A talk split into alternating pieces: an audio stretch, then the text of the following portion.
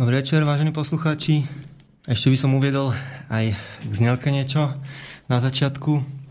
Znelka je úryvok, vlastne začiatok uh, songu de, uh, škandinávskeho švedského umelca J.J. Johanssona, ktorý začínal predtým uh, s trip-hopom, potom neskôr sa mu podarilo taký prelom, až uh, vydal album u EMI, potom zase sa tak introvertnejšie nasmeroval nejaké klavírne iba veci a, a potom som ho strátil z radaru. No a asi ste si všimli aj nové logo už, relácie. Dúfam, že sa vám páči. No a e, konkrétne aj obrazok e, som si požičal z knižky Brainwash od e, britského autora Dominika Streetfielda, ktorý je uznávaným autorom literatúry faktu a televíznym dokumentaristom, zameraným najmä na vojensko-bezpečnostnú tematiku a z jeho televíznej tvorby e, tam sa preslavil najmä seriálom Age of Terror, ktorý e, robil pre stanicu Discovery Channel. No a pri, pri jeho príprave viedol rozhovory s členmi 18 teroristických skupín z celého sveta. No a pred touto knižkou Brejnož vydal ešte knihu autobiografickú o jeho závislosti na kokaine, ktoré sa teda zrejme dostal medzi tým. No a teda dneska si povieme o vymývaní mozgov, rôzne techniky, ktoré sa k tomu viažú a v podstate taký troška historický zase prierez. Ako som už spomínal v minulej relácii, samotný termín mm, pochádza z čínštiny a vlastne priniesol ho, priniesol ho novinár Hunter, Edward Hunter, koncom 40. rokov, vlastne z čínštiny do angličtiny. Pôvodne Termín znel skôr čistenie mozgu a Číňania podľa Huntera uh, sa rozhodli meniť ako nevydarených komunistov práve takým spôsobom, že najprv s nimi zachádzali hrubo a neskôr proste ich stredavo odmeňovali a trestali s cieľom presvedčiť o krásach socializmu. V Číne sa tento postup nazýval Sinao, čo teda znamená či, čistenie mozgu. A už e, v septembri 1950 Hunter v novinách Miami Daily News zverejnil článok o tomto postupe a teda použil pôvodné teda spojenie čistenie mozgu nahradil mind cleanse nahradil e, slovom brainwash, teda vymývanie mozgu. No, e, Streetfield nezmenuje v knižke, že Hunter bol v podstate najatý eh, CIA, čiže eh, potom aj tie jeho články a, celá tá kariéra, treba to chápať v tomto duchu. Teda určite tam tiež kopa propagandy a tak ďalej. Um, takže začal by som teraz, povedzme, tým, e, ktorí, ktorí ľudia e, vlastne stali e, v, vo Veľkej Británii a v USA na um, začiatku vlastne tohto výskumu, ako teda tiež dosiahnuť vymývanie mozgu. Ako som už spomínal tiež minule, tak vlastne pri vojne v Koreji boli Američania konfrontovaní s tým, že, že Číňania sa pohrali s, s mozgami zajacov a tí sa potom priznávali, eh, teda jednoducho zmenili mentalitu tak, že, že sa stali odporcami kapitalizmu a, a, a fanúšikmi eh, čínskeho usporiadania. No a toto teda Američanov a aj Britov vystrašilo, ale teda zároveň aj motivovalo a, a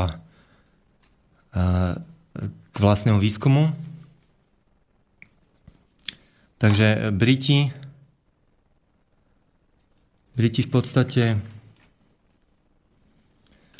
tam mali množstvo tajných služieb, o ktorých ste zrejme ani nepočuli, ani ja, priznám sa. Napríklad e, okrem MI5 a MI6 existujú dokonca nejaké MI9, MI19 a podobne. Čiže napríklad e, pri, pri začiatku tohto, tohto výskumu a vymývania mozgov um, sa zišli členovia podvýboru, totiž v roku 1953 spoločný výbor pre spravodajskú činnosť e, Veľkej Británie ustanovil spravodajský podvýbor pre otázky vojnových zajacov a jeho účelom bolo zistiť, čo sa vojnovým zajacom v Koreji stalo. Takže členovia podvýboru vybrali niekoľko vojnových príslušníkov MI-19, vojenskej spravodajskej služby zamerané na výsluchy zajacov, aj vrátane preslavného vyšetrovateľa majora Cyrila Heja. A pri, pribrali aj skúsenosti služby MI9, ktorá sa počas druhej svetovej vojny zaoberala útekmi a správaním vojnových zajacov. Že začiatkom 50. rokov túto službu reaktivovali no, práve preto, aby, aby školili jednotky v Koreji na to, ako sa mám správať, keď padnú do zajatia. No a potom celé toto oddelenie bolo prevelené pod ministerstvo letectva a bolo premenované. Tu uvádza skrátku A19, neskôr v knižke uvádza skrátku A19, tak e, môžeme si asi vybrať. A m, každopádne takým menom, e, ktorý je spojený s týmto výskumom, Eh, mladý psychológ Cyril Cunningham. No, ešte v roku 52 ho telefonicky oslovil vyšší dôstojník tejto tajnej eh, služby. Pozval ho na pohovor. No a tento mladý psychológ Cunningham si potom s úžasom uvedomil, že, že sa stal jediným zamestnancom e, ministerstva vojny s kvalifikáciou na výsluh cudzích agentov a expertom britskej vlády na komunistickú indoktrináciu. A teda vlastne všetky tieto prípady, ktoré sa vyskytli tej indoktrinácie um, zajatých väzňov v Koreji, tak uh, vlastne išli cez neho. A ľudia z MI5 a MI6 vlastne sa všetci obracali na neho v USA zase um, zase dvaja veci boli takí prominentní v tomto, uh, a to Hinkle a Wolf. Harold Wolf a Lawrence Hinkle. Um, psychiatr Hinkle a neurolog Wolf z Cornellovej univerzity vypracovali pre CIA správu, kde dôrazne zavrhovali možnosť použitia drog a hypnozy a sústredili sa na fyzické a psychologické zaobchádzanie so zajacami. Ešte teda uvediem príklad, že aby bolo jasné, že to neslo nejaké, e, neboli nejaké imaginárne hrozby, tak e, sa ukázalo, že napríklad e, jedného prepusteného väzňa vlastne Číňania sa s ním mali potom spojiť po 5 rokoch pomocou, pomocou zástupcu čínskeho veľvyslanectva. Podarilo sa však získať jeho priznanie a tak, tak vlastne už tohto čínskeho agenta očakávali, čínsku spojku a, a, a, a proste zajali a, a vyhostili. No len teda nebolo jasné, koľko takýchto prípadov ďalších ešte existuje. No a teda Hinko a Wolf, ako som už hovoril, odporúčali sústrediť sa na fyzické a psychologické zaobchádzanie, čiže v podstate navrhovali dlhodobé väznenie na samotke, následkom čoho mal väzeň získať presvedčenie, že, že zostal sám, opustený, e, nikto sa o neho nezaujíma. E, vraj už KGB si uvedomila, že nič väzňa tak nezlomí, ako nechať ho samého e, so svojím strachom. Tak 4 až 6 týždňov v podstate. A Takisto boli väzni nutení dlho stáť, spať v určených polohách a pokiaľ sa odchylili, tak ich teda napadali aj fyzicky. Ďalšie také, také veci, čo sa robili, nemali prístup prirodzeného svetla, takže to pomáhalo strátiť pojem o čase. Takisto sa menila doba podávania jedla, čiže v podstate kľudne po, priniesli jedlo dva, s rozdielom 5 minút, hej, aby, aby dotyčný nabral dojem, že proste už strátil prehľad o čase. No a už keď sa proste začali prejavovať e, tieto veci na tých väzňoch, začali byť e, taký, také trosky, vydesené a izolované, tak potom ich začali, potom začal výsluch. Tam im samozrejme e, nahovoril, aby, aby spísali priznanie, nevedeli, k čomu sa majú priznať. Keď tam bola nejaká nekonzistentnosť, tak, e, tak zase použili násilie, museli stáť, až, až dokiaľ nespadli, nemohli používať záchod, e, až, až dokiaľ sa nepomočili pred vyšetrovateľmi, čo tiež bol vlastne taký psychologický moment, e, také zlomenie. Niekedy teda odmeňovali cigaretou, kávou, alebo teda, že mohli ísť na záchod. A niekedy vyšetrovateľe reagovali nepredvídateľne. Um, a, a bez, bezdôvodne trestali väzňov, čo malo podporiť teda pocit zmetenia. Nakoniec bol proste subjekt schopný povedať čokoľvek, aby, aby ho už nechali na pokoji, aj keby ho mali zabiť. No a Hinkel a Wolf vlastne ešte skúmali rozdiely medzi sovietským a čínskym výsluchom. V podstate zistili, že zatiaľ čo sovieti sa v podstate uspokojili s priznaním, tak Čína mala väčšie ambície aj preškoliť vlastne týchto agentov, zmeniť im myslenie.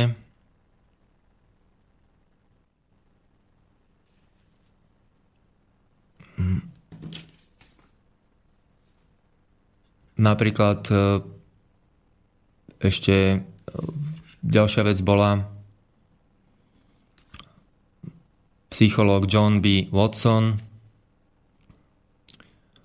no, taký sadistický výskumník, ktorý, ktorý už v podstate už v roku 1920 uh, sa rozhodol dokázať, že ako dokáže formovať ľudskú osobnosť a experimentoval na 11-mesačnom chlapcovi, čiže ako vidíme úplne nacistické techniky.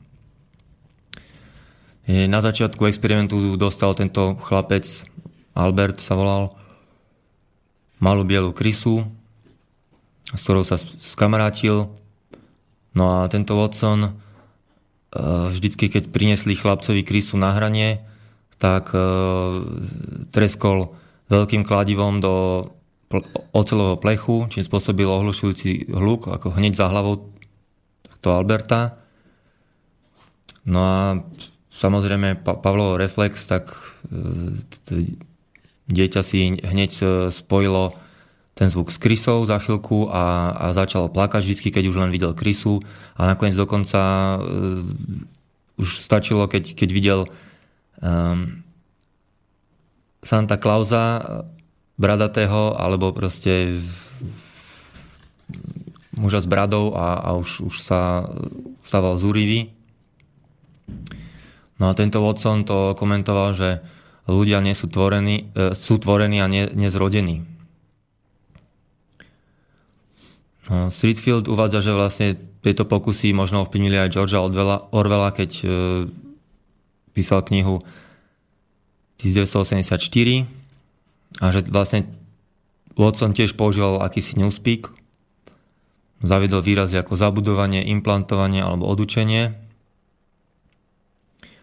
No a teda ľudia zo CIA ich inšpiroval teda a povedali si, že prečo, prečo by nemalo byť možné takýmto spôsobom aj dekonštruovať osobnosti.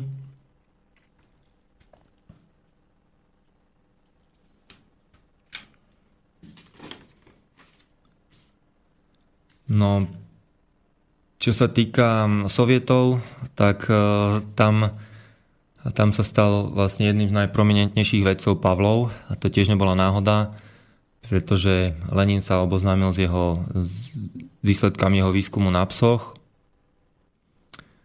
a teda zaujímal sa, že či je možné niečo podobné dosiahnuť aj u ľudí. V podstate ako poznáme ten, ten známy pokus e, Pavlovou, že uh, zvonil zvončekom, myslím, keď keď mali dostať e, jedlo psi, takže, takže spustil, sa u nich spustila tvorba slín. No takže toto Pavlov nazval podmienený reflex. No a, a neskôr ale zistil, že v podstate táto, tento podmenený reflex má tri fázy. Prvú nazval ekvivalentná, druhú nazval paradoxná a, a tretiu nazval ultraparadoxná. Hmm.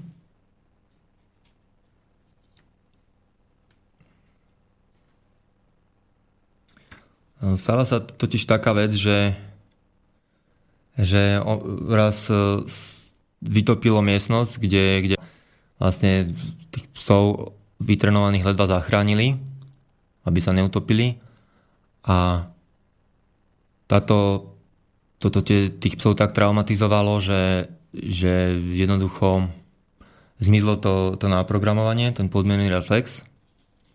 Takže vtedy si Pavlov uvedomil, že takáto vec sa môže stať. No ako som už hovoril, teda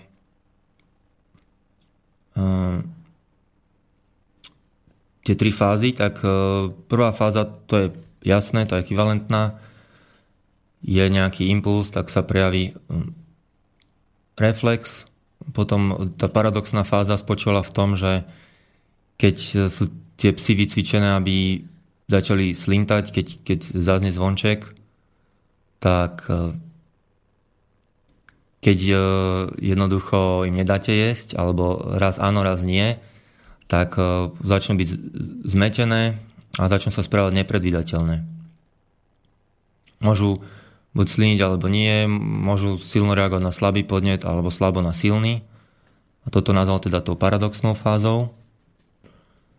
No a práve táto skúsenosť s tým vytopením ho naviedla na to, že teda existuje aj ultraparadoxná fáza a pritom zistil, že extrémna, extrémny strach alebo trauma dokáže zmeniť toto pozitívne podmienovanie na negatívne Čiže pokiaľ je zážitok dostatočne agresívny alebo traumatizujúci, tak úplne prevráti vzorce správania. A pri tak výraznom, výraznej traume sa vlastne skratujú mozgové obvody a, a zmení sa tá polarita a dojde k radikálnej zmene osobnosti.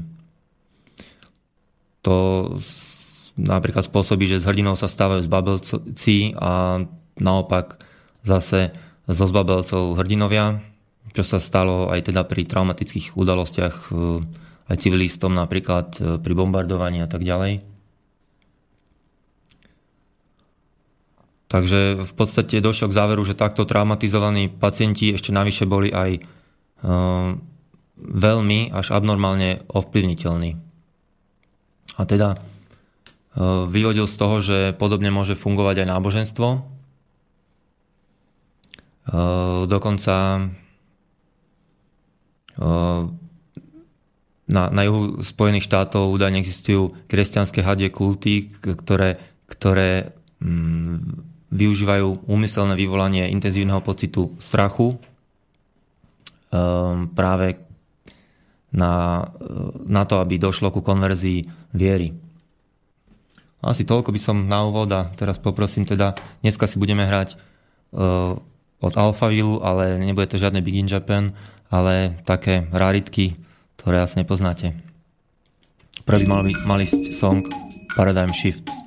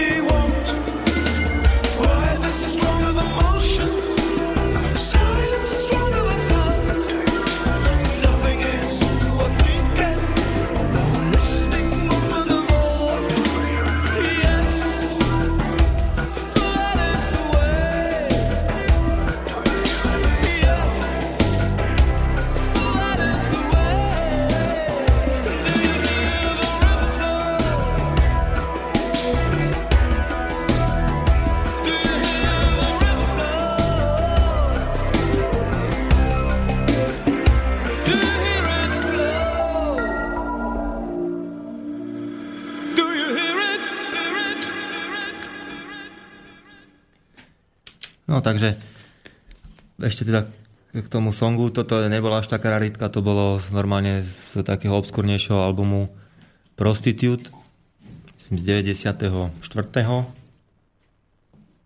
No a ako som hovoril predtým, tak e, v podstate Pavlov došiel k tomu, že veľká ovplyvniteľnosť, e, že to môže mať využitie napríklad aj v náboženstve, v nejakých kultoch, v sektách. No a v podstate mi to pripomenulo aj to, čo som hovoril minule, o satanistovi z NSA menom Akino, ktorý tiež tvrdil, že rozpoznal nejaké už využitie sokov, šokov na makroškále politickej kultúry. Um, tak možno hovoril o tomto, o niečom podobnom. Um, prevrátené vzorce správania v rámci šokov a nejaká konverzia viery v úvodzovkách. Možno aj z kresťanstva na satanizmus.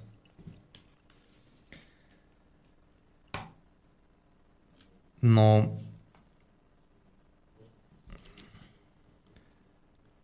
ešte k tomu Pavlovi a Leninovi. V podstate taká vec, že údajne došlo k ich stretnutiu tak, že vlastne Pavlov sa ešte v Londýne v roku 1928 Um, tam bol menovaný čestným členom Kráľovskej lekárskej spoločnosti, tak sa zdôveril svojmu bývalému kolegovi, že Michalovi Koster Korostevečovi, že krátko po bolševickej revolúcii už obdržal pozvanku do Kremlu od, od Lenina. Totiž Pavlov bol um, pre ZSSR vedec takého rangu a dôverovali, že pušťali normálne do sveta na konferencie a tak ďalej. No a teda m, mm, tri mesiace po prvom stretnutí e, Pavlov odozdal Leninovi 400-stránkový rukopis. Asi bol celkom pútavo napísaný, lebo už ďalší deň ho Lenin so spokojným úsmevom vrátil, potrasol mu rukou a Povedal mu, že zachránil budúcnosť revolúcie. To aspoň tvrdí Hunter, ale teda zase hovorím, pripomínam, že pracoval pre CIA. No a Hunter tvrdil, že tento Pavlov rukopis sa stal základom pre celý komunistický systém manipulácie a nikdy neopustil Kreml. Ten systém. Um, Takisto aj v odbornej tlači americkej sa objavili časom nejaké materiály, a to už skočíme do roku 1953, náspäť do povojnového obdobia. Um, časopis American Journal of Psychiatry z marca 1953 spomína, že na konci 40. a 50. rokoch sa v Rusku výrazne zaujímali o Pavlovú prácu, čo teda si aj samozrejme na to urychlene zareagovala.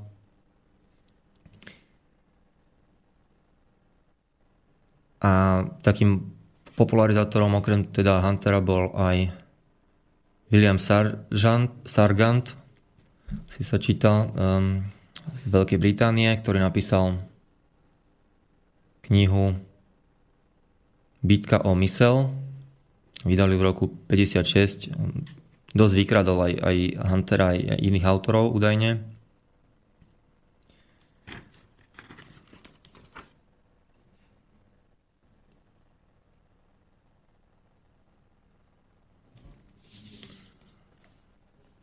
No ale teda tamto všetko samozrejme neskončilo pri podmenených reflexoch.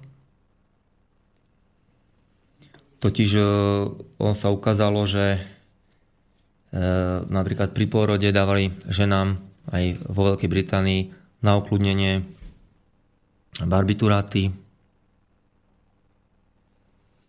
A ukázalo sa, že sa rozpovedali.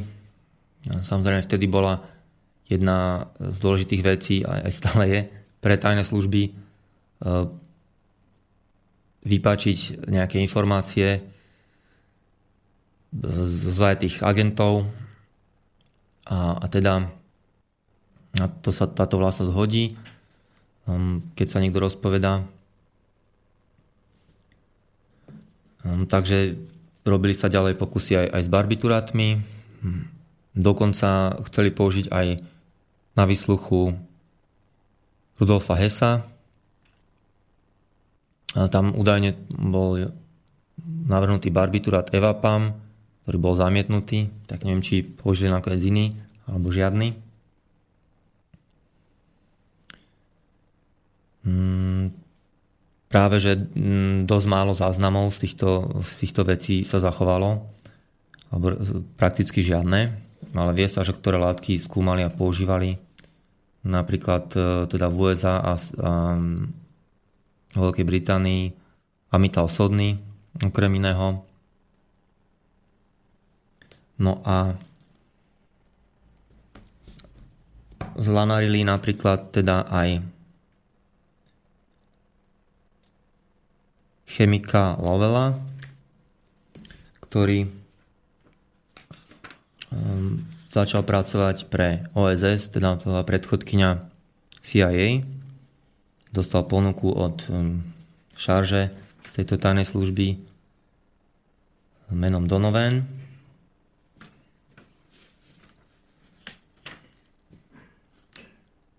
A ja tu mám vlastne aj takú, taký krátky citát, a ako na to zareagoval tento, tento údajne Stanley P. Lovell, údajne malý okuliarnatý chemik z Bostonu. A teda William Donovan, prezývaný Divoký Bill, si ho predvolal už v roku 1942. To bol teda Donovan, legendárny šéf OSS. A dal mu teda za úlohu, povedal mu, čo od neho očakáva. Um, jednak uh, sérum pravdy a potom ďalšie nejaké uh, chemikálie vyvinúť, ktoré by, ktoré by pomohli nejak agentom eh, v, v teréne. Na čo teda Lovell zareagoval, že um, porozumel zadaniu a teda, že sa pokusí um, popohnať uh, škaredých chlapcov v každom americkom, uh, škaredého chlapca v každom americkom vedcovi a povedať mu, zbav sa, zbav sa všetkých myšlienok na dodržiavanie zákona, máme šancu vytvoriť peklo poď a pomôž mi s tým. No a Donovan ho poplacal rukou po chrbte a povedal mu Stanley, daj sa do toho. Takže takto to asi nejak prebiehalo. Okrem iného teda e, skúmali aj čím účinnejšie jedy. Jednak aj na zavraždenie Führera chceli použiť, aj na japonských e, nejakých dôstojníkov, Vyvinuli teda napríklad želatinové guličky, ktoré mali veľko špendlíkové hlavičky a obsahovali smrteľne jedovatý botulotoxín. Dokonca už zásilku odoslali do Ázie mali ju rozdeliť medzi prostitútky, ktoré ich mali sypať do nápojov. No lenže tento vynález údajne nebol nikdy použitý v praxi pretože dôstojníci na lodi, ktorá tieto kapsle prevažala, sa rozhodli overiť, či naozaj fungujú a dali takú guličku zožrať oslovy. No nič sa nedialo, tak mu dali ešte jednu. Stále sa nič nedialo, tak, tak sa rozhodli údajne všetky vyhodiť. A keď sa to dozvedel Lovell, tak, tak skoro šlak trafil, pretože do okolností zrovna osol je jediný cicavec údajne, ktorý na svete, ktorý je imunný voči botulotoxínu. No, na jeseň roku 1942 OSS požiadalo Lovela, aby overil možnosť vývoja sera pravdy. Droga dostala také pomerne jednoduchú skratku TD, drug, teda sérum pravdy.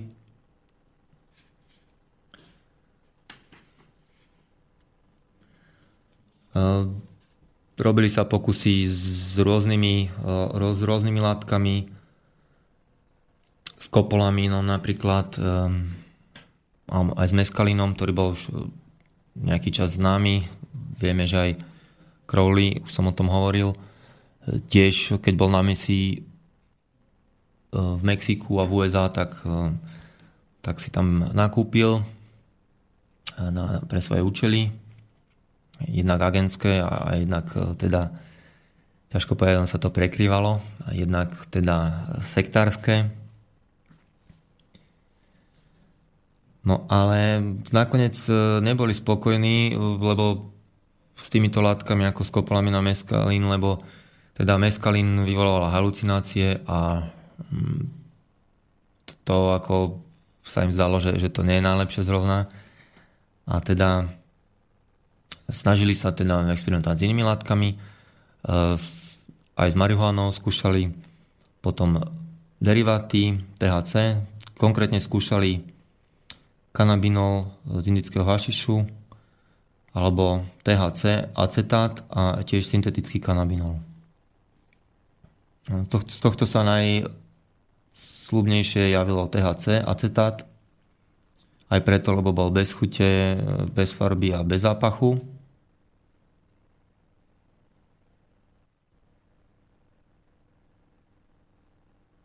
Aj keď teda treba povedať, že prvé pokusy ešte v roku 1943 dopadli vraj tiež zle, e, pretože ešte nevedeli tú dávku poriadne učiť, keďže to je, e, používali koncentrát.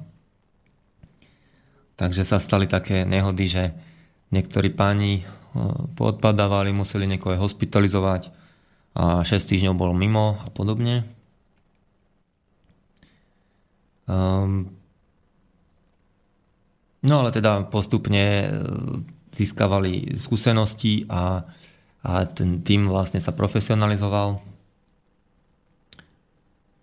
Um, jedným z takých zamestnancov bol aj agent Federálneho úradu pre narkotika George Hunter White. Tiež dobré hovedo, treba povedať. Dáme si neskôr aj citát od neho. Bol to obyčajný vrah samozrejme a vyžíval sa v tom, že teda sa, sa stal e, spolupracovníkom tajnej služby a, a môže e, beztrestne teda druhým ľuďom ubližovať e, a hra, hrať s nimi svoje nejaké choré hry. Um, takže v podstate on bol taký nápomocný a sam sa aj ponúkol, že vyskúša aj tento THC acetát. Hm. Údajne, toto sa mi zdá troška asi prehnané, ale no, každopádne tu sa písal, myslím, že, že gram si dal do, do cigarety. No ale teda ocitol sa v bezvedomí, takže som tiež pochopil, že netreba to až tak siliť. No ale teda tieto, rozhodli sa to využiť e, napríklad teda v špeciálne upravených cigaretách, kde ihlou teda e, opatrne zasnuli a nakvapkali a tak, aby teda to nebolo vidieť na tom papieriku. A teda keď to vyskúšali v teréne, tak na nejakom mafiánovi, to skúšal zrovna tento vaj, tak sa ukázalo, že stratil prehľad o čase a rozkecal sa po druhej cigarete. Samozrejme, niekedy to tiež nefungovalo, tiež sa mu podarilo niekedy to prehnať. Uh,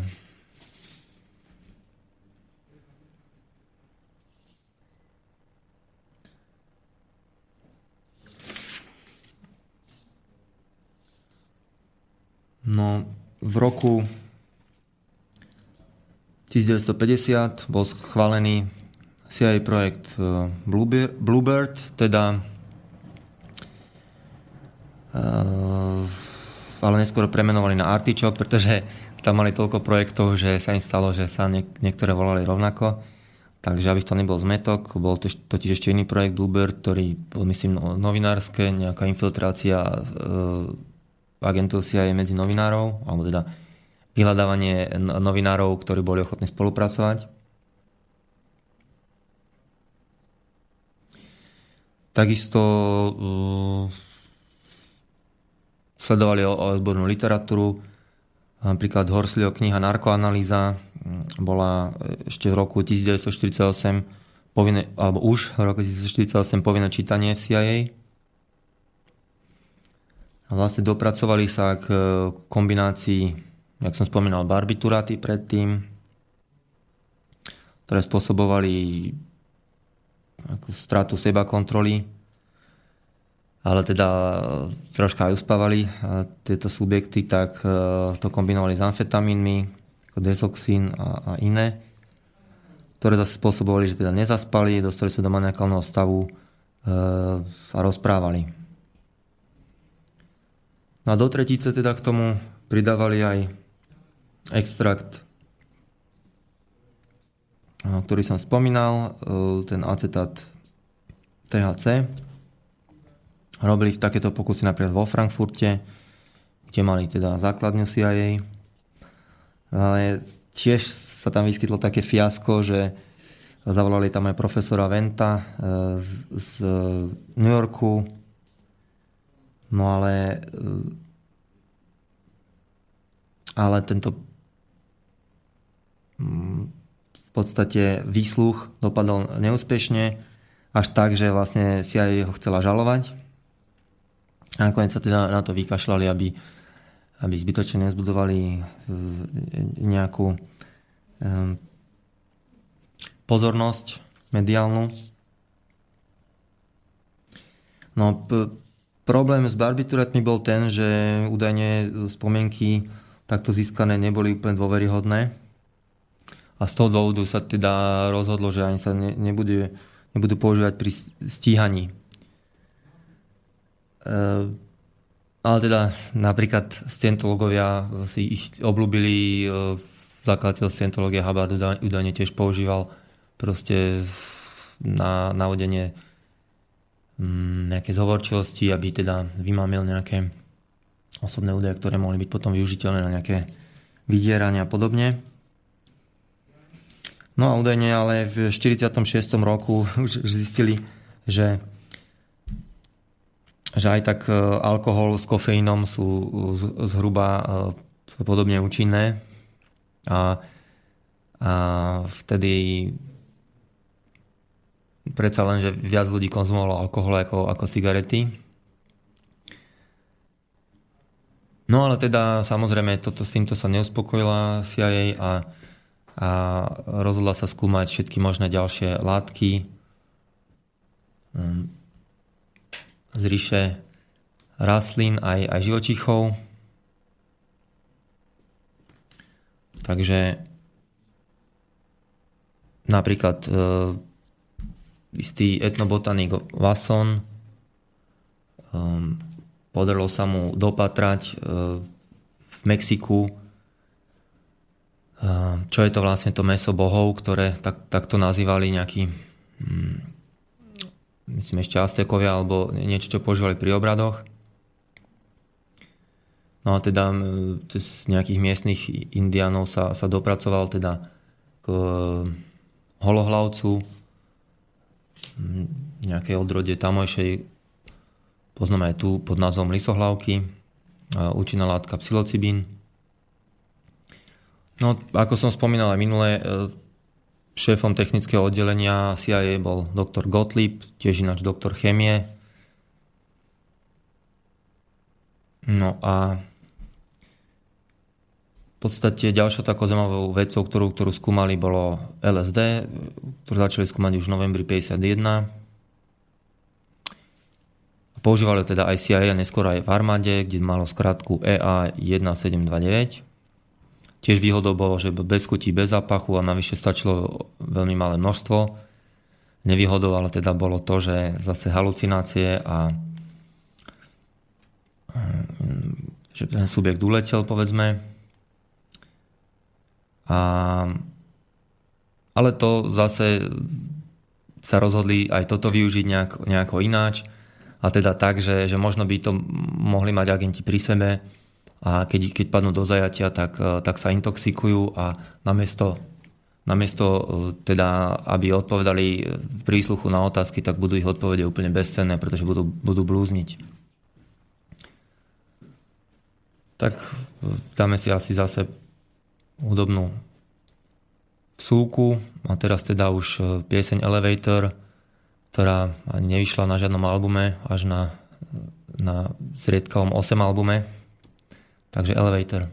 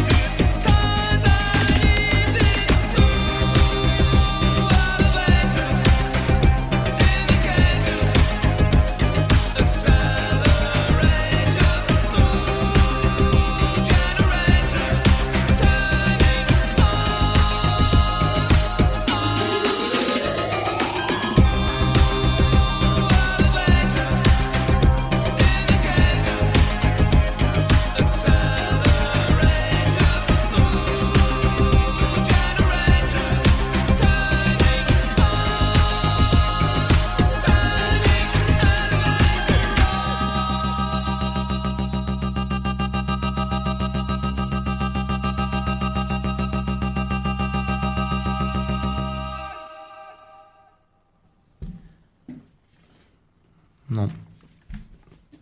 Takže CIA no, do toho teda vkročila obidvoma nohami a zazmlnila si až 80 inštitúcií, z toho 44 vysokých škôl tam bolo a univerzít, nejakých 12 nemocníc a súkromných kliník, nejakých zopár väznic.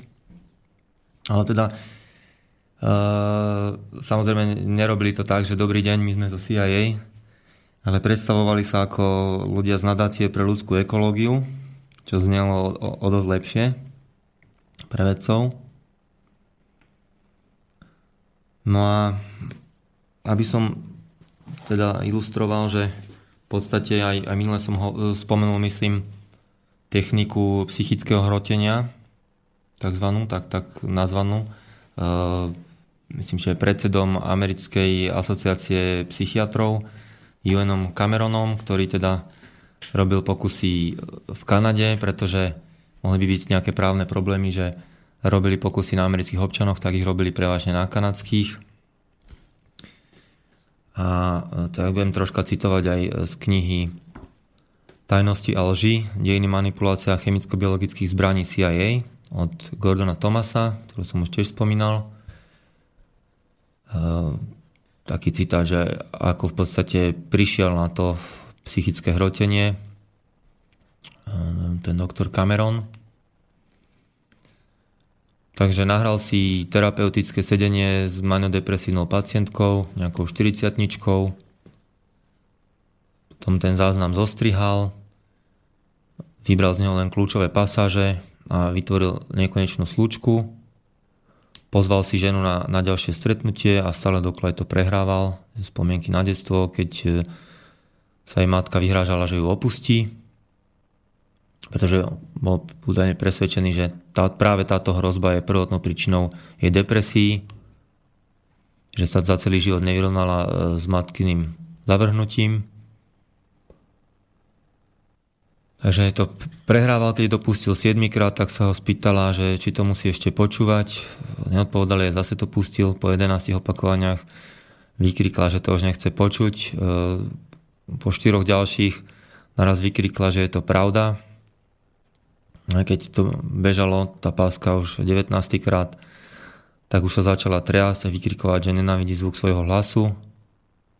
Po 30 reprízách už začala zrýchlene dýchať, nekontrolovateľne sa triasť a e, stenať, že nenávidí svoju matku. Pri 35. opakovaní začala opakovať, že nenávidí. Potom začala prosiť, aby to zastavil kňučať. Po 45 e, prehratiach to zastavil. Teda rozmýšľal, že či toto robí aj, aj v Koreji. A tento takto vlastne prišiel na to psychické hrotenie. A z tejto techniky sa vlastne potom stal kľúčový prvok práce pre doktora Gottlieba, s ktorým spolupracoval. No a teda používali aj, e, ako som už spomínal, LSD a, a iné látky.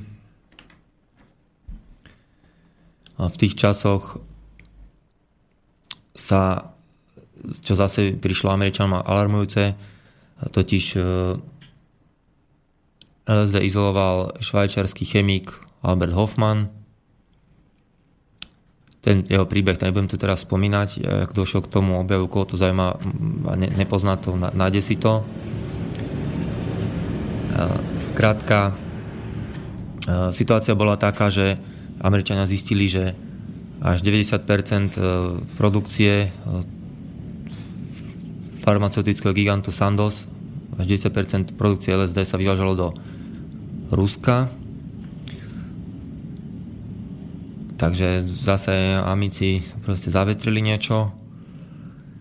No ale teda e, skúmali aj iné, iné látky, ako v 52. E, v Mexiku nejaké semena piule, teda nie pilule, ale, ale piule. A dokonca situácia bola taká, že v 54. roku už mali toľko látok e, na skúmanie, že, že tých vecí potrebovali prestávku, že jednoducho, že už, už nám nedodávajte nič nové, musíme teraz preskúmať to, čo máme. Takže takáto situácia bola.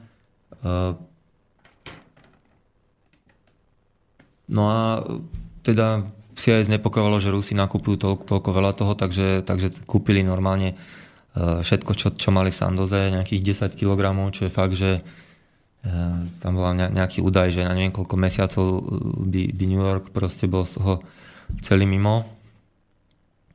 No ale skúmali teda iné veci zase v Tanganike, čo bol vtedy štát ako potom neskôr Tanzania z toho vznikla, to myslím spojilo s niečím, tak v Tanganike izolova- chceli izolovať jed zo, zo zrčníka krokodila tamojšieho, údajne nejaký, nejaký účinný. Ako som spomínal, etnobotanik Vason, ktorý objavil holohlavé psilocibinové huby, tak sa pochválil Sargantovi, alebo teda spoločnému známemu a tak sa to dostalo teda, ten Sargant už medzi tým pracoval pre MI6. No a no a teda o, o 5 mesiacov už, už sa o tom dozvedela aj, aj CIA, o, o tej jeho výprave a rozhodlo sa, že na ďalšiu výpravu, na ďalší rok teda mu tam pri, pribalia jedného agentíka, nejakého mladého James Moore. No a tento, keďže nebol ako v teréne nasadený predtým, bolo to taká v podstate, tak sa hovorí, kancelárska krysa, tak ako taká pikoška, že tam nákos prechladol pri tej výprave. No a z týchto, čo tam teda Vason e, nazbieral, tak e, vlastne sa podarilo nejaké nejakom tomuto Múrovi sa to nepodarilo, ale, ale tento Watson poslal niekde, myslím, do Veľkej Británie nejakú vzorku, a, ale teda aj, aj do Švajčiarska a podarilo sa to nakultivovať e, a teda opäť e, šikovnému chemikovi Hoffmanovi sa podarilo, ktorý objavil LSD, sa podarilo aj izolovať psilocibín, teda účinnú látku aj keď myslím, že účinná látka, myslím, že až po rozklade v organizme vlastne vzniká účinná látka. No, každopádne, ako som spomínal, uh,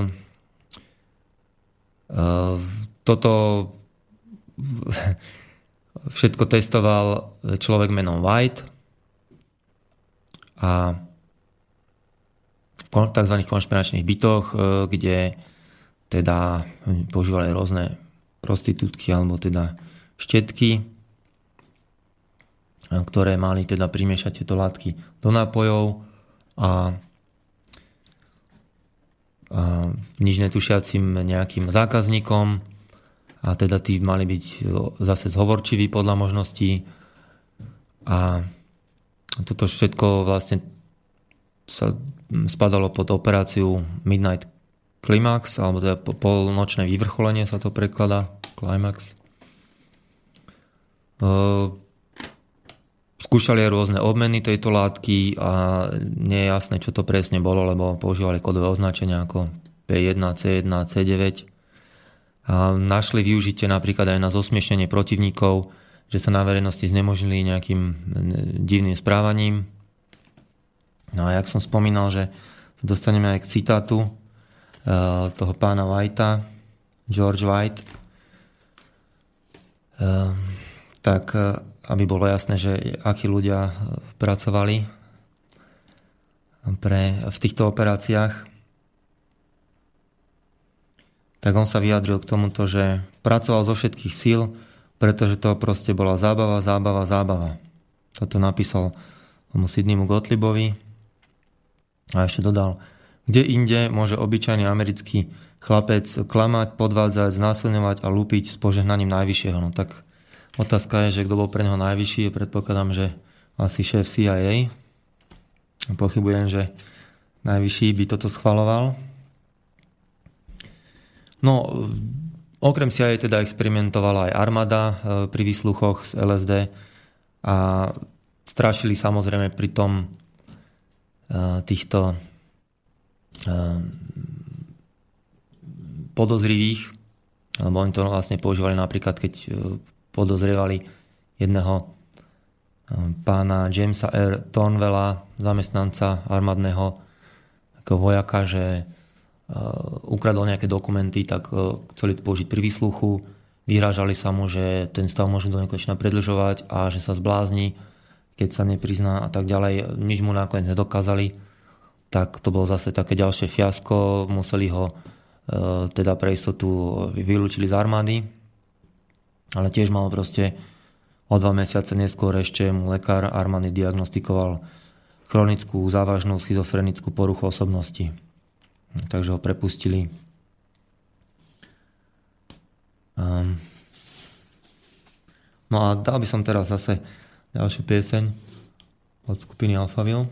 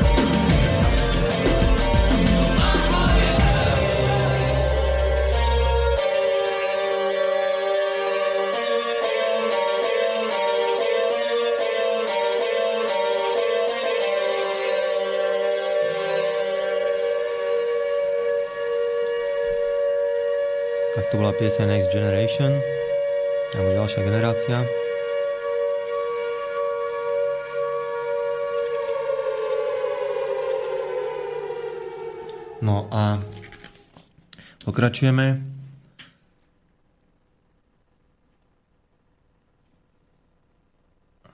Čiže v polovici 50. rokov došli k tomu, že LSD teda by mohli využiť ako antisérum pravdy, aby z nich e, v zajatí nepriateľa nedostali žiadne zrozum, rozumné slovo. Potom samozrejme teda, e, ako vieme, v 60. rokoch sa to, tieto niektoré látky, hlavne teda LSD a aj niektoré iné substancie, aj, aj psilocybín dostali do e, širokého povedomia, tiež aj vďaka nejakému článku v časopise, neviem, Life alebo v akom, aj vo viacerých. A veľmi to potom popularizoval Timothy Leary, ktorý mal prvú skúsenosť e, s tými hubičkami e, v roku 59.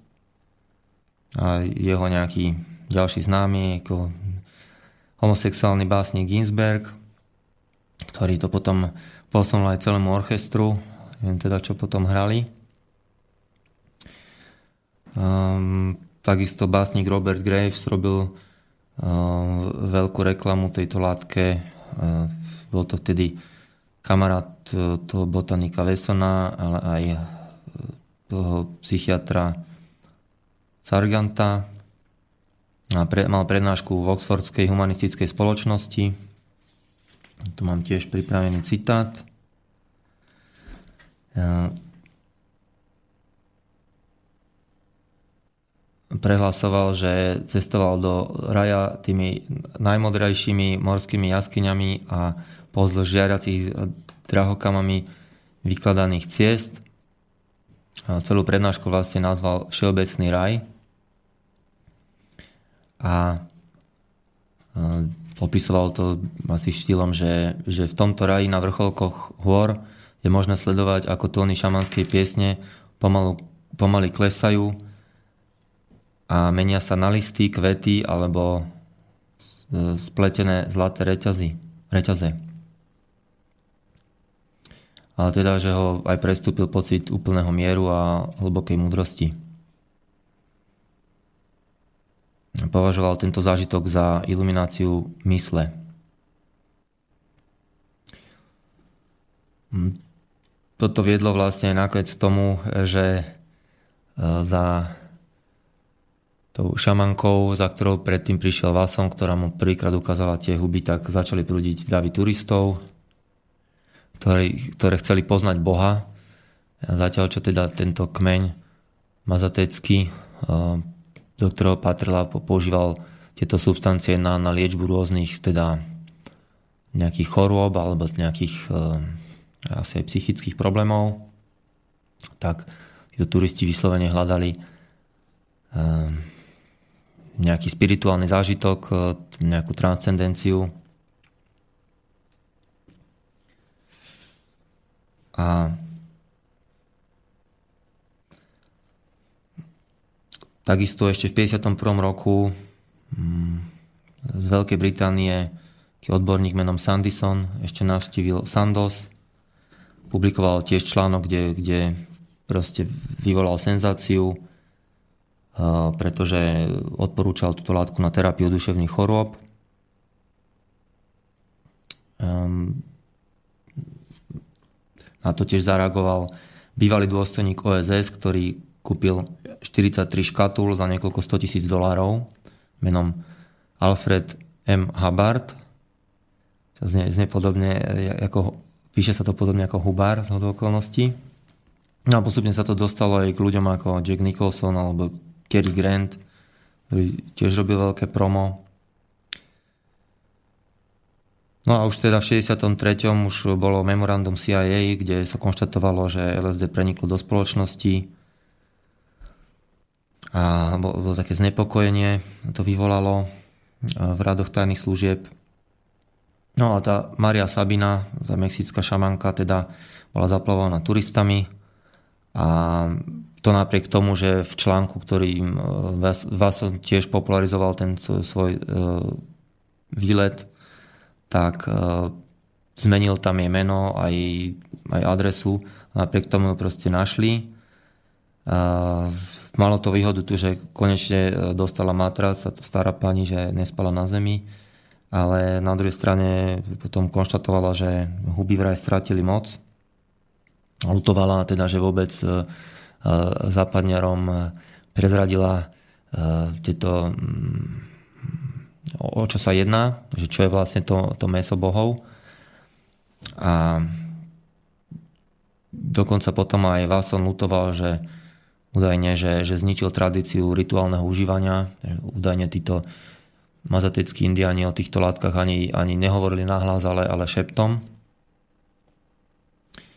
No ale teda okrem týchto substancií zase sa využívali aj, aj iné, iné veci na brainwashing, napríklad aj pobyt v temnote, používali sa hm, kapucne, napríklad e, proti IRA, IRA v, vo Veľkej Británii to, to mali v oblúbe, že niekoho uniesli e, tajné služby, e, kto bol podozrivý zo spolupráce s IRA a nasadili mu pekne kuklu na hlavu a aby nevedeli, kam ho odviedli a proste um, stále boli v tme títo ľudia držaní okrem iného. Ináč teda, ale tiež to má spojitosť takú, že v podstate buddhistický mních, niekedy myslím, teraz neviem presne, tuším rok 2004, publikoval nejakú správu, ten mních menom Mantak, Mantak Chia, že v podstate pod vplyvom dlhodobého pobytu v temnote, tzv. darkness terapia alebo terapia tmou, e, dochádza postupne k premene e, niektorých látok, ktoré sa prirodzene v organizme nachádzajú sa vylučuje, vieme, že e, po tme sa vylučuje melatonín, ale proste po dlhodobom pobyte v tme podľa Mantaka Čiu proste dochádza k tomu, že sa mení molekulárna štruktúra a vylučujú sa podobné látky, e, dokonca silné halucinogény ako DMT a 5-meo DMT, ešte neskôr, to sa údajne až po niekoľkých týždňoch pobytu v tme a až, až mesiaci. Ináč z okolností v roku 2011 e, sa objavil e, kruh v obili s touto tematikou, že e, vlastne bol dešifrovaný ako molekula melatonínu. Teraz je otázka, že čo, výklad bol rôzny, ale som zachytil taký výklad napríklad, že to je odkaz od mimozenšťanov, že všetci spíme. Ale teda v 60. rokoch, začiatkom 60. rokov začalo sa pracovať aj so senzorickou depriváciou.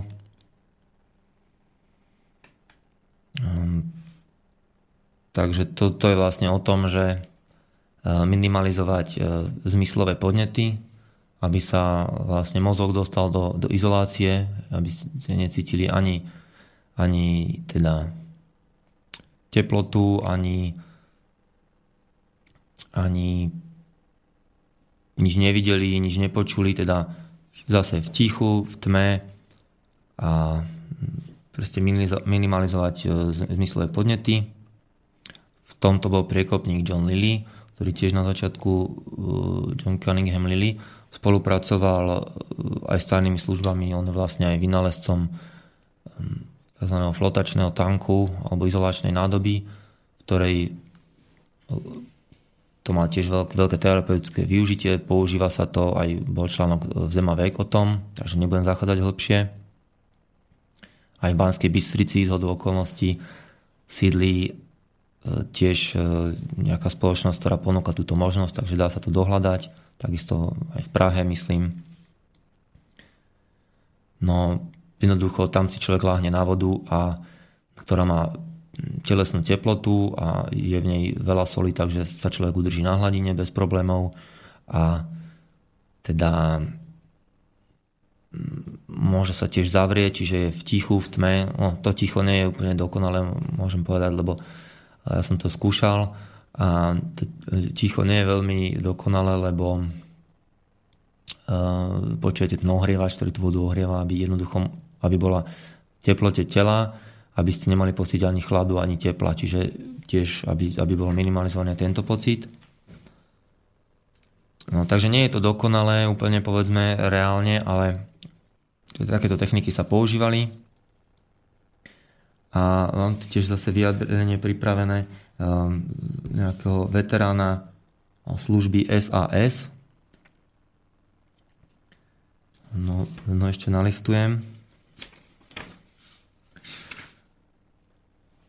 No, takže tento veterán sa vyjadril, že v zmysle toto ma vždy dostalo. Senzorická deprivácia. Začali sme s ňou, s ňou v 60. a 61. Išlo o temnú miestnosť, kde ste sa prestali orientovať, či je deň alebo noc. Väčšinou v nej bola úplná tma.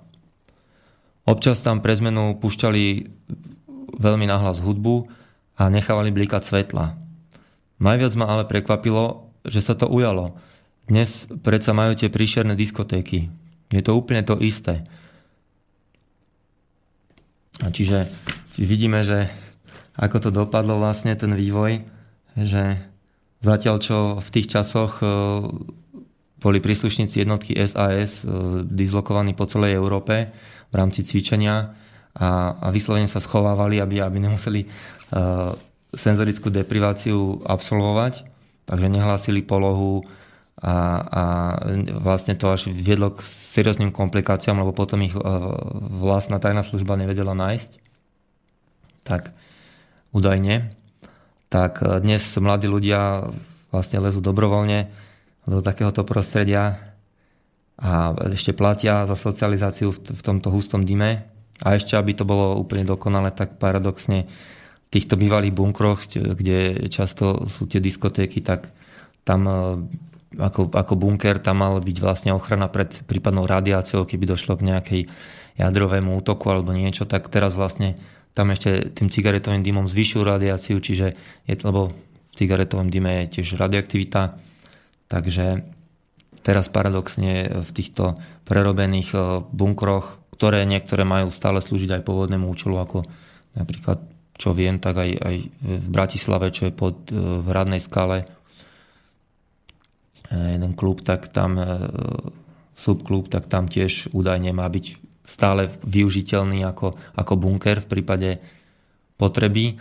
Takže v takýchto, takýchto podnikoch vlastne ešte paradoxne sa zvyšuje radiácia.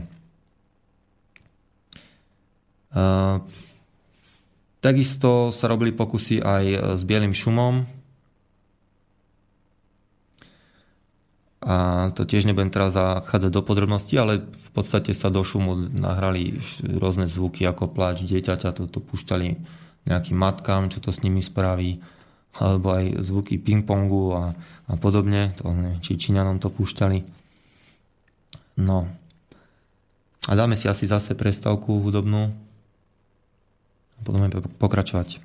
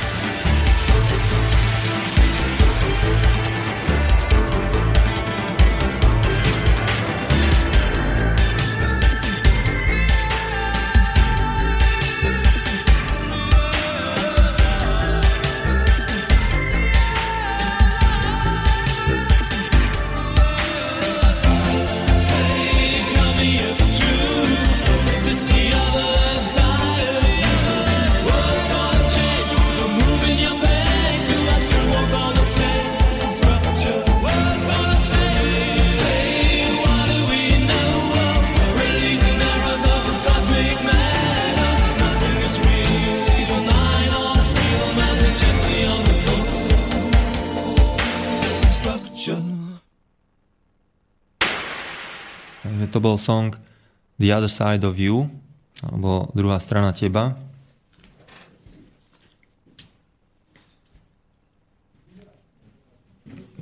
No pri výskumoch aj teda s bielým šumom, aj s tými vecami, čo som spomínal, senzorická deprivácia a tak ďalej, um, v podstate taký výstup z toho bol, že ak sa odoprie kontakt s realitou, tak uh, tiež dotyčný ľahko preberá cudzie myšlienky. A ak som spomínal na začiatku mladého vedca Cunninghama, britského, tak v 60 rokoch bol zrozený, e, keď e, videl, že čo robia v AI-9. A Keď sa ich pýtal, že že prečo to robia také, také experimenty eh, pochybné, kruté, eh, tak mu povedali, že, že údajne to robia Rusi a keď sa ich spýtal, že odkiaľ to majú, tak mu povedali, že z novín. Takže, eh, takže tak sa mali veci. No a teda postupne Zase tam je plejada všelijakých tajných služieb, o ktorých som ani ja tiež nepočul. Napríklad RUC, taká skratka. A oni vypracovali v podstate nejakých 5 techník, ktoré používali, najmä proti teda IRA. A tých 5 techník bolo kapucia, ako som vravel. Potom státie pri stene. Uh, najprv sa viedli debaty, že, že až 3 až 4 hodiny, ale nakoniec sa ukázalo, že až 16 hodín. Tiež ten biely šum, uh, spánková deprivácia, teda málo spánku a uh, taká postivá dieta, čiže chlieb a voda. Čiže ako vidíme, takéto, takéto hry tam hrali, chlieb a hry. No a opäť e, aký citát, aby sme vedeli, akí ľudia boli zapojení do tohto výskumu, tak e, doktorant, e, študent doktorantský v námorníctve Baldwin, ktorý vlastne od 55. už pracoval pre CIA, tak sa vyjadril v tomto zmysle. Ehm, keď sa ho dôstojník CIA spýtal, ehm, že či by sa v prípade, že by sa podarilo nájsť pokusné osoby a bezpečné miesto, bol ochotný opustiť až na 30 dní svoju prácu a zúčastniť sa tohoto pokusu, ehm, tak Baldwin povedal, že, že by sa podielal s najväčšou radosťou a že je dokonca ochotný svoje služby aj dotovať, keď sa nájde bezpečný spôsob e, krytia. No a aby sme vedeli, že čo to bolo teda konkrétne, že aký, aký experiment to mal byť, tak e, to mal, mala byť deprivácia, ale e, do maxima dohnaná, čiže v podstate bez časového obmedzenia senzorická deprivácia. Čiže skúmali, koľko to vôbec človek vydrží a pritom vlastne sa ukázalo, že po 40 hodinách už to dotyčný vojak, ktorý, ktorého skúmali, to nevydržal a rozkopal box, v ktorom sa nachádzal. A teda tento stav, do ktorého sa, sa tieto subjekty dostali, sa na, nazýval mentálna dezorientácia. Vlastne dochádzalo až psychickému poškodeniu s dlhodobými následkami, čo sa zdalnivo, sa vtedy sa zdalo, že by sa to mohlo hodiť na týchto um, členov IRA, že vlastne vyradia z ďalšej nejakej činnosti. No lenže troška to prasklo, takže už v 75. mali súd, ako Veľká Británia, ako štát, uh, proste na Európskom súde pre ľudské práva v Štrásburgu, tam sa teda podarilo niečo preukázať a dokonca dostali finančné odškodnenie, títo postihnutí, niektorí obete vlastne tohto zaobchádzania. Ale teda ukázalo sa, že vlastne to tajní tým dosiahli úplný opak toho, čo chceli. A naopak to veľmi proste pomohlo náboru do Ira. A ešte sa zradikalizovali, vzniklo radikálnejšie krídlo Provisional Ira, čo mi teda pripomenulo, ja som nedávno nejak zachytil, myslím, že aj nedávno to bolo odvysielané na Slobodnom vysielači. Pán Páleš spomínal e, v súvislosti s fašistami a antifašistami, alebo teda mne, sa viac páči e, kultúrnymi marxistami, aj to tam odznelo. Jednoducho to, že tam došlo k podobnému efektu, že títo kultúry marxisti e, ženú až do krajnosti s týmito imigrantami a, a spol a e, s tou pozitívnou diskrimináciou a že to má proste opačný efekt, e, asi jak, jak by chceli. No a teda tuto doslova o pár dní po takýchto e, zážitkoch niektorých e, unesených sa pridali tisícky ľudí mladých a, a viedlo to až 30 rokom ozbrojeného konfliktu medzi britskou mocou a, a Ira. A navyše ešte sa poučili, ako, ako mučiť vlastne a vyslúchať, e, robiť výsluch, takže Takže toto isté e, robili, že keď mali podozrenie, že niekto donáša Britom, tak ho uniesli a dali mu kapucňu a e, zavreli do močiarne. Takže e, vo výsledku akože to bolo poctivé fiasko.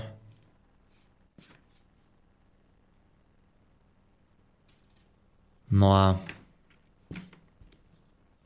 v podstate ešte ďalšia taká metóda používaná v rámci brainwashingu bola aj hypnoza. Veľmi teda slubná. Samozrejme, tiež sa to aj kombinovalo aj teda s rôznymi chemikáliami. A napríklad tu mám tiež ukážku pripravenú e, takého výsluchu v hypnoze, e, aké príslušničky jednotky V, dvojité V a C, ktorú hypnotizer uviedol do tranzu a začal výsluch a teda predstavil sa aj, že je vrchný seržant a má na ňu niekoľko otázok, ako sa volá zariadenie, na ktorom slúži. Tak e, teda povedala, že to je skúšobná oblasť Aberdeen. Pýtal sa jej, k aké jednotke patrí, tak priznala, že k špeciálnej jednotke ženských zborov. A zase tento výskumník Watkins sa spýtal, že koľko má táto jednotka asi členov. Povedal, že asi 1500 žien Spýtal sa aj, čo, čomu sa venujú, čím sa zaoberajú, že sa podielajú na výskumnom projekte, vyvíjajú nový druh paliva pre raketový pohon. No a sa začal pýtať, ako sa to palivo vyrába a že či by nevedela povedať. A začal odpovedať, že áno, samozrejme, veľakrát som to videla. No a, a vtedy tam vbehol nejaký vysoký dôstojník a zobral mikrofón a povedal, že eh, koniec filmu, že jednoducho v záujme zachovania vojenského tajomstva proste sa musí ukončiť celý pokus. No ale každopádne sa ukázalo, že teda už vtedy, že hypnoza je eh, slubná a viac si povieme po pesničke.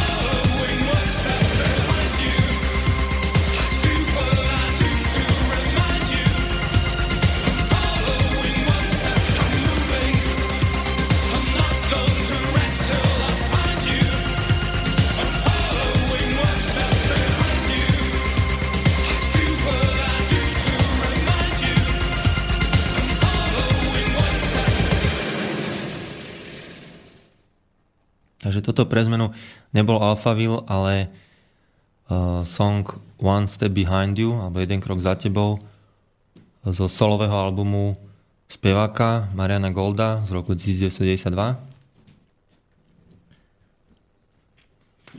No, ako som hovoril predtým, že hypnoza sa ukázala slubná,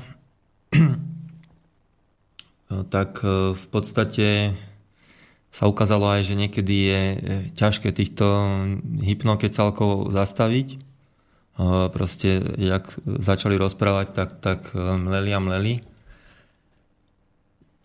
No a tak, takým ďalším významným zistením bolo, že sa dá zablokovať prístup pre iných hypnotizerov. Teda, že keď nejaký hypnotizer niekoho zhypnotizuje, tak tak dokáže zamknúť toho zhypnotizovaného tak, že je problém pre iného hypnotizera dosiahnuť stav hypnozy u toho subjektu. Hypnoza bola slubná aj preto, že v podstate keď niečo povedali v hypnoze, teda keď boli v hypnoze, tak, tak jednoducho keď sa ocitli v normálnom stave, tak, tak si nič nepamätali a teda nemohli to ani vyzradiť.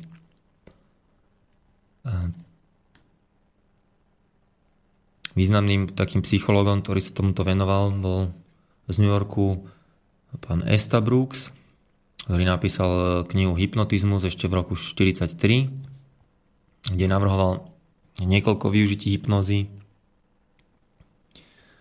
V podstate on bol až taký spamer, že, že spamoval všetky možné tajné služby, že toto je budúcnosť, toto treba proste využívať a e, ináč e, budú mať iné, iné štáty náskok.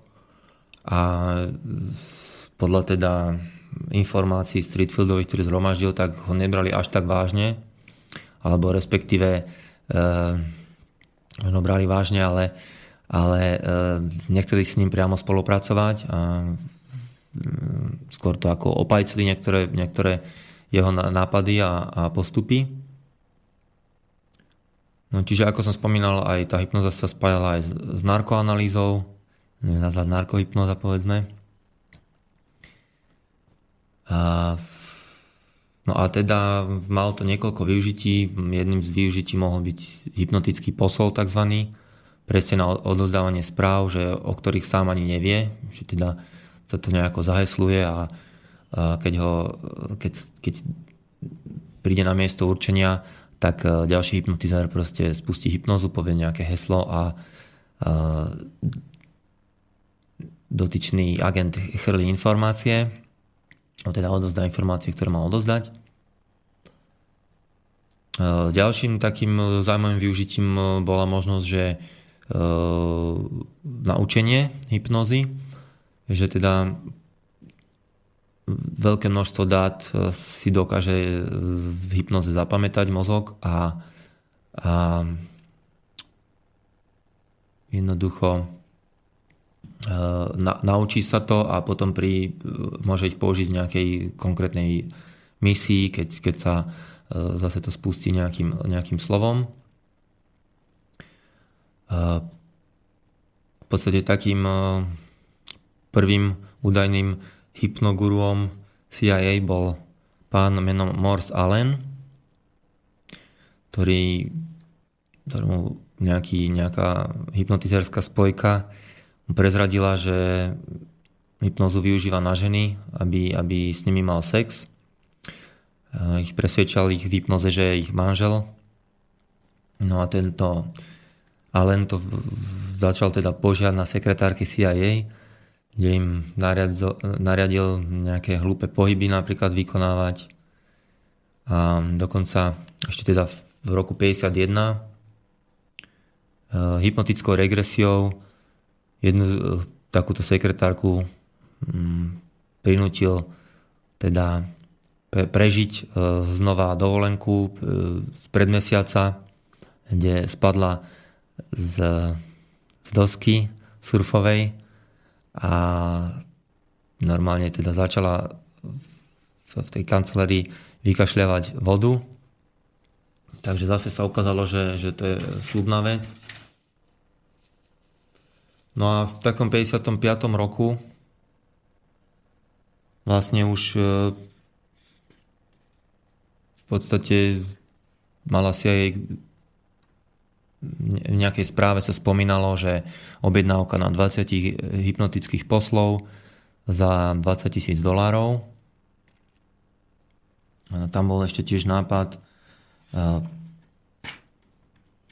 chrániť teda ako heslo použiť určitý dátum, že vlastne normálne človek alebo nejakú konkrétnu udalosť z nejakého dátumu a teda Zrejme podobne sa to dalo naprogramovať aj na nejakú konkrétnu vôňu alebo na nejaké vôbec konkrétne slovo, ale toto im prišlo také zaujímavé, že pokiaľ niekto nebude vedieť konkrétny dátum, tak, eh, tak sa nedostane k, k tým informáciám a vlastne ani, ani eh, nedokáže zhypnotizovať dotyčného. No ale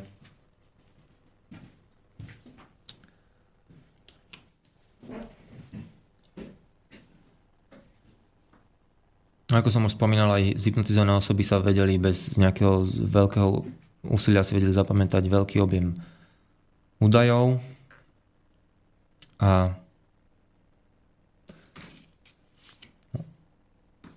a teda používalo sa to aj, aj na tento účel. Po spustení hesla začali chrliť celý text. A ukázalo sa, že e, výnimoční kandidáti dokázali normálne komunikovať s ostatnými ľuďmi v miestnosti a že nikto si nemusel všimnúť, že sú vlastne zhypnotizovaní.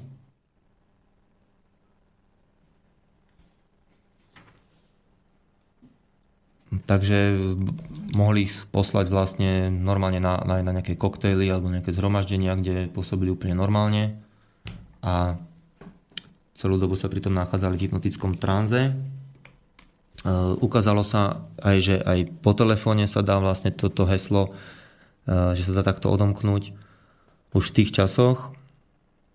No a teda skutočná otázka už začala byť, že, že či sa dá niekoho takto naprogramovať hypnoticky aj proti jeho vlastným zásadám, či spraví niečo proste, čo by normálne nespravil.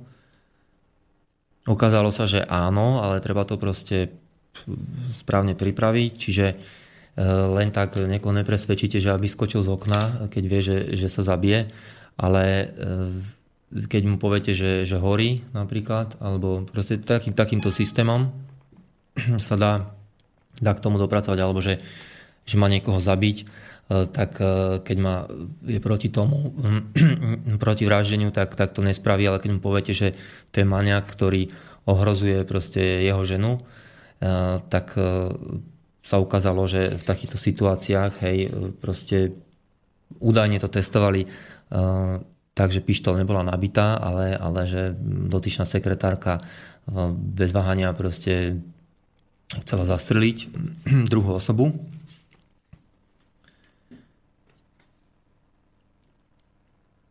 No a takým prípadom, ktorý vlastne aj celkom mm, vlastne naviedol si aj na toto, bol Ehm, prípad z Dánska, ehm, taký naozaj hm, zvláštny, kde, kde istý väzeň sa rozhodol svojho spoluväzňa v, proste v hypnoze nejak presvedčiť, e, nakecal mu nejaké blúdy, že e, chystajú prevrat a e, vlastne nejaký škandinávsky štát založiť spoločný a, a tak ďalej.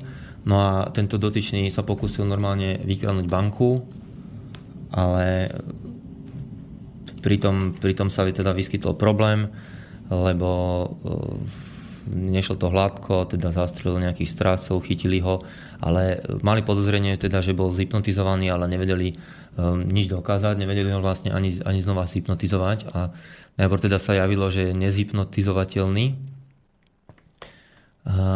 No a potom teda e, sa ho podarilo, podarilo zhypnotizovať a, a dostali z neho tie informácie, že teda vlastne bývalý spoluvedenie zhypnotizoval a to dosiahli e, vlastne silným svetlom, do ktorého sa mal pozerať, pričom mu boli podané nejaké sedatíva. E, mal som tu ešte mám tu ukážku vlastne, že samozrejme skúšali to vtedy aj využiť pri tom, že by agent v hypnoze doručil bombu niekde a to sa podarilo bez váhania, čiže hm, subjektu ukázali elektrické časovacie zariadenie, informovali ho, že sa jedná o zápalnú bombu, ako ju má upevniť a nastaviť. Časovací mechanizmus e, bol treba odniesť niekam a spustiť a vrátiť sa naspäť a zaspať. A toto všetko sa podarilo za, za nejakých 27 minút. No a tu asi dnes skončíme a pustíme si ešte na záver e, pieseň ďalšie od skupiny Alphaville The Big Yellow Sun.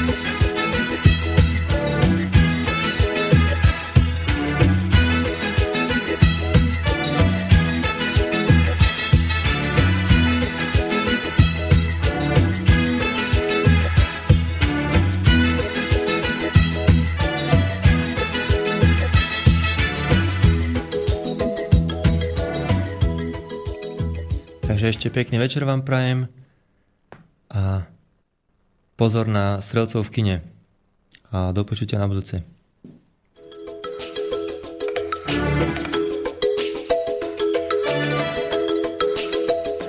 On a